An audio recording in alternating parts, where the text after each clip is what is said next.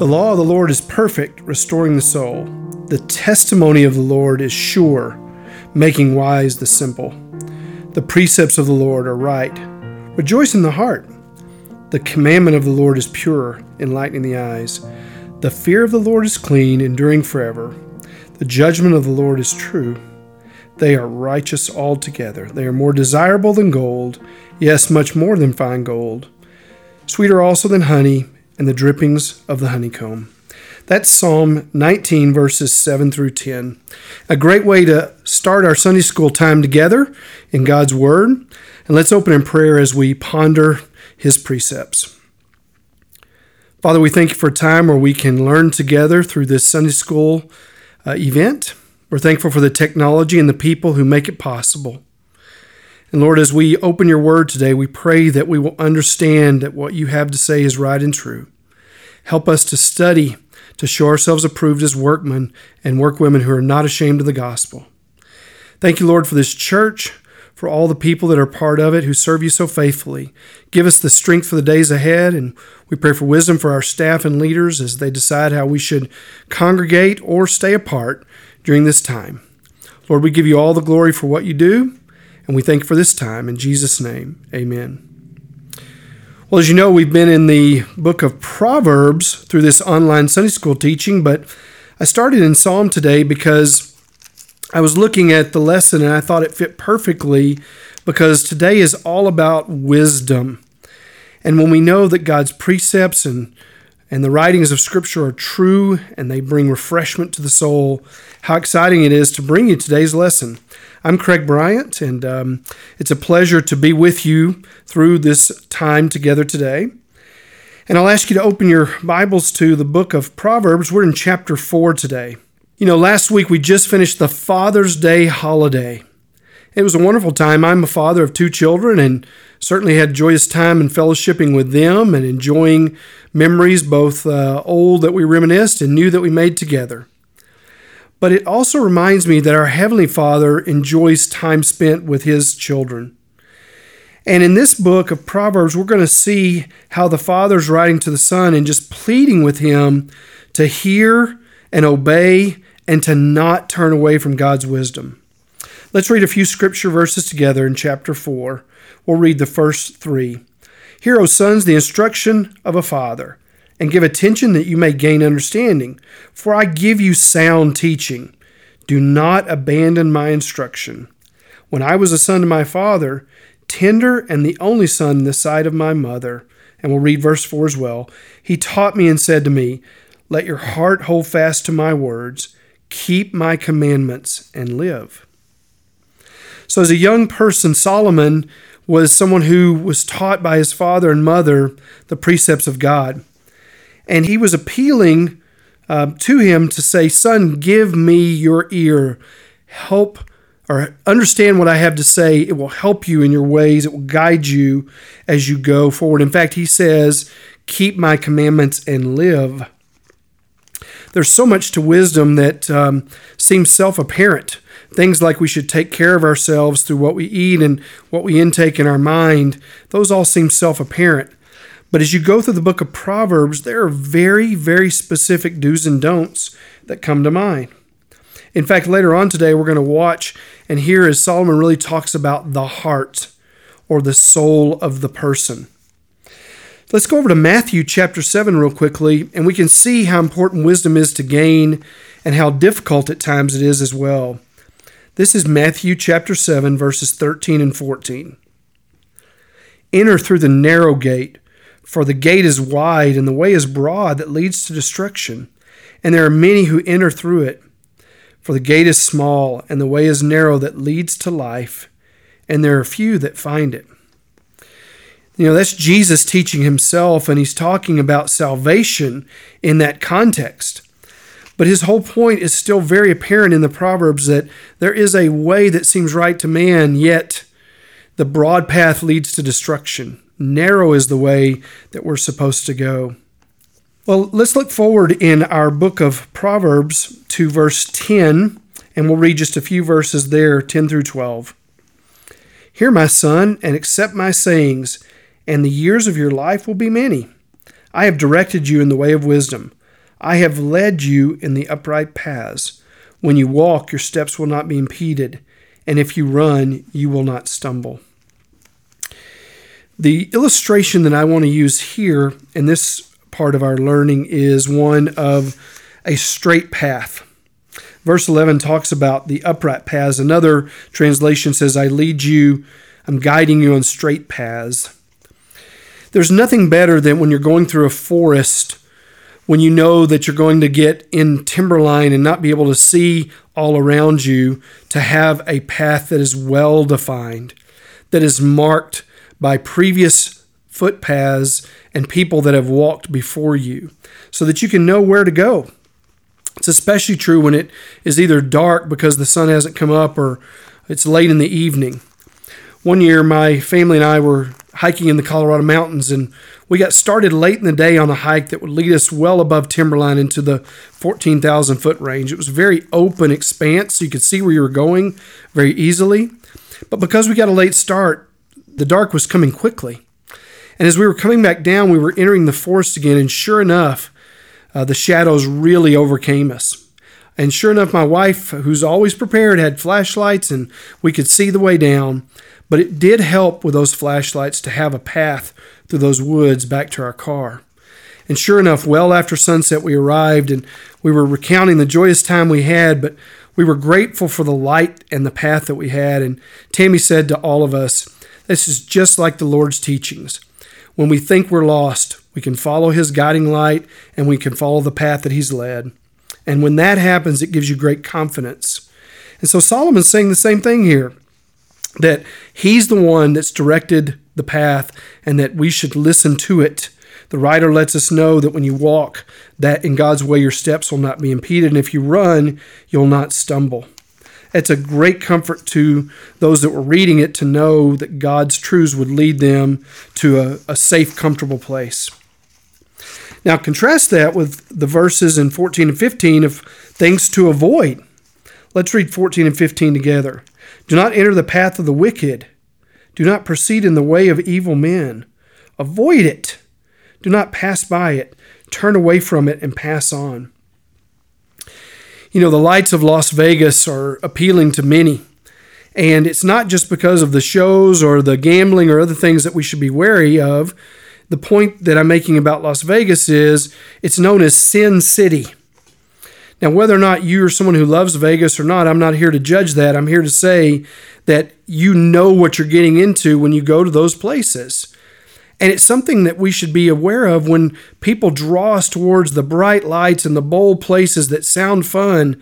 We should, as the psalmist, as the writer of Proverbs said, I should say, we should just not even pass by that way. Let's just skip by it altogether. I'm supposed to go to Las Vegas later this year for a football game. Assuming there is a season, it'll be neat to go there, but I'm going to make sure that I do my very best to stay on the outskirts and in the stadium and stay away from things that would not be uh, appropriate nor desirable as a Christian to be a part of. So I'm saying to you that that's really what the writer is telling us is let's not even be tempted by or try to be a part of the things that are uh, going to lead us down the wrong path. Well, skipping forward in the book of Proverbs, we get to verse 18 and 19.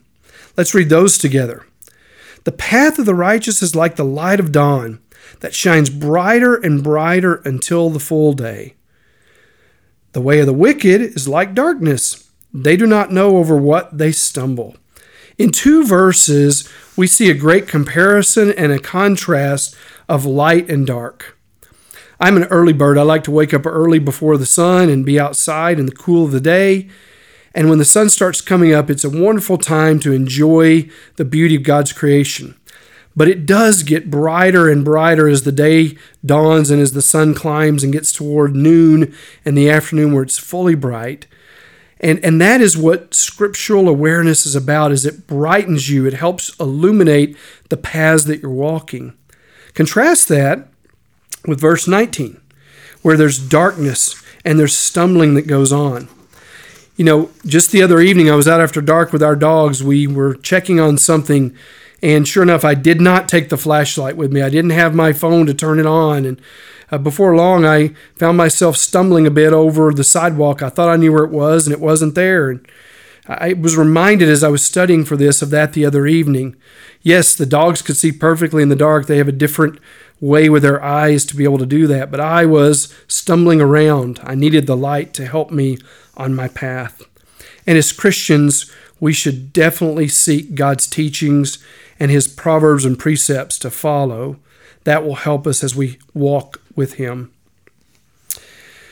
Well, now I come to my final section that I'll be teaching on today, and this is verses 20 through 23.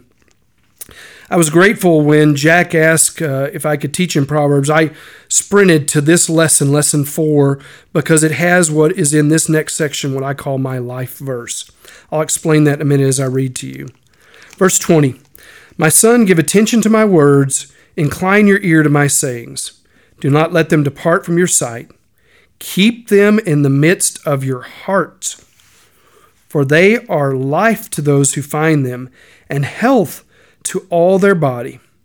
And now, verse 23 Watch over your heart with all diligence, for from it flow the springs of life.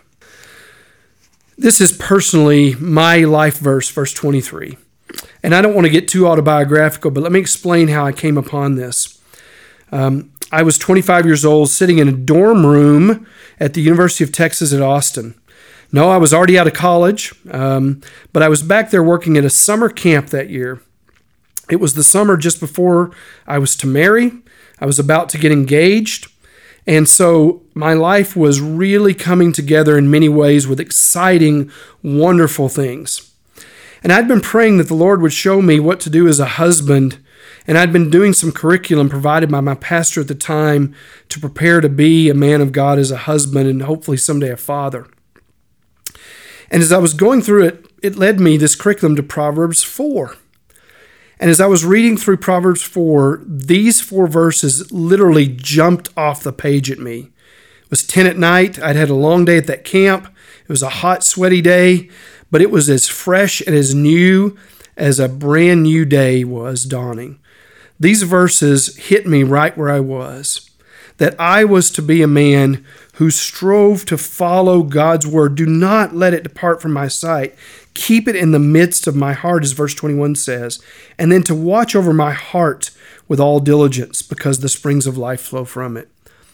And friends, I cannot tell you how God met me that evening in that dorm room in Austin to just say to me, If you will follow me, I will lead you, I will show you, and you can trust me. In the context of this verse, or these set of verses, the heart refers to your soul, your being, your everything in the writer and what he has to say. And so, godly wisdom calls on believers to guard this part of them above all else. It serves as our physical, emotional, and spiritual source of our life.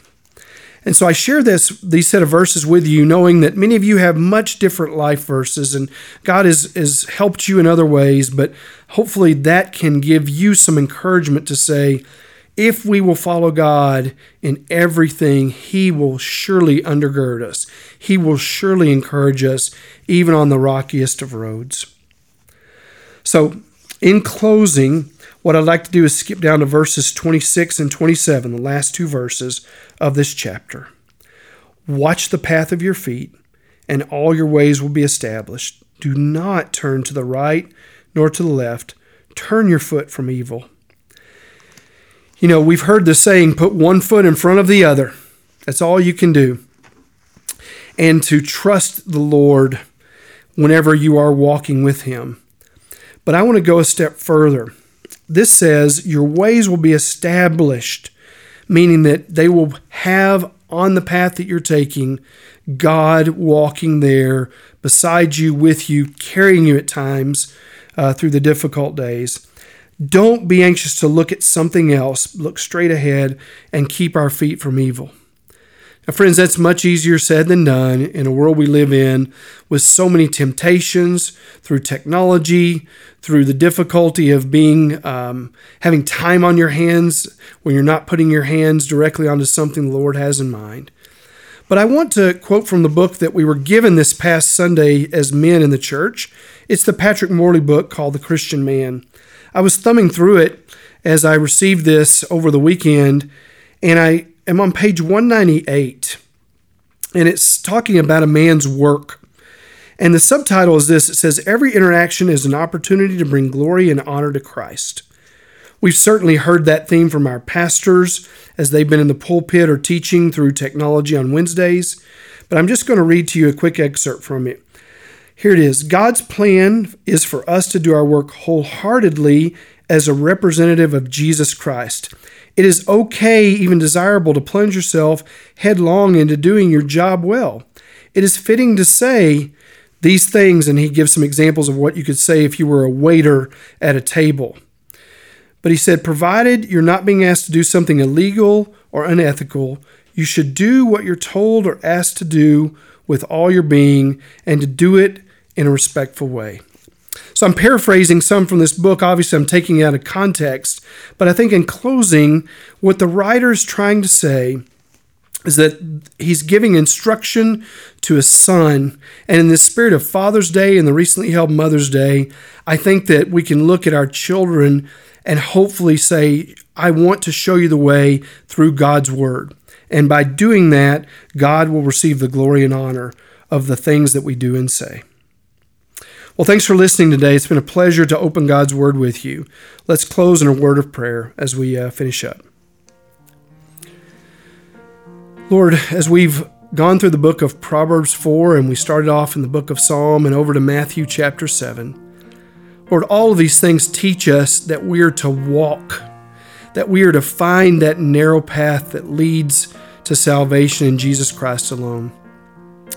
And in a world that is all about materialistic things or even the things that talk about universalism or that there's a broad path and a lot of ways to get to God or to heaven, we know we hold the truths of God in our hands in your scripture. Thank you for it. Thank you for Proverbs 4 and for the encouragement it is to those of us who are both sons and daughters of parents and then who have children that we're trying to lead in your word. Help us, Lord, to be not only focused and faithful, but to also be forgiving of ourselves and each other when we fail, because we know that you're a God that forgives us. We ask you, Lord, to do that very thing. Forgive us when we fail you, and help us to walk worthy and to be strengthened by your word. May we go forth to serve you and bring you glory and honor in all that we do and say. In Jesus' name we pray. Amen.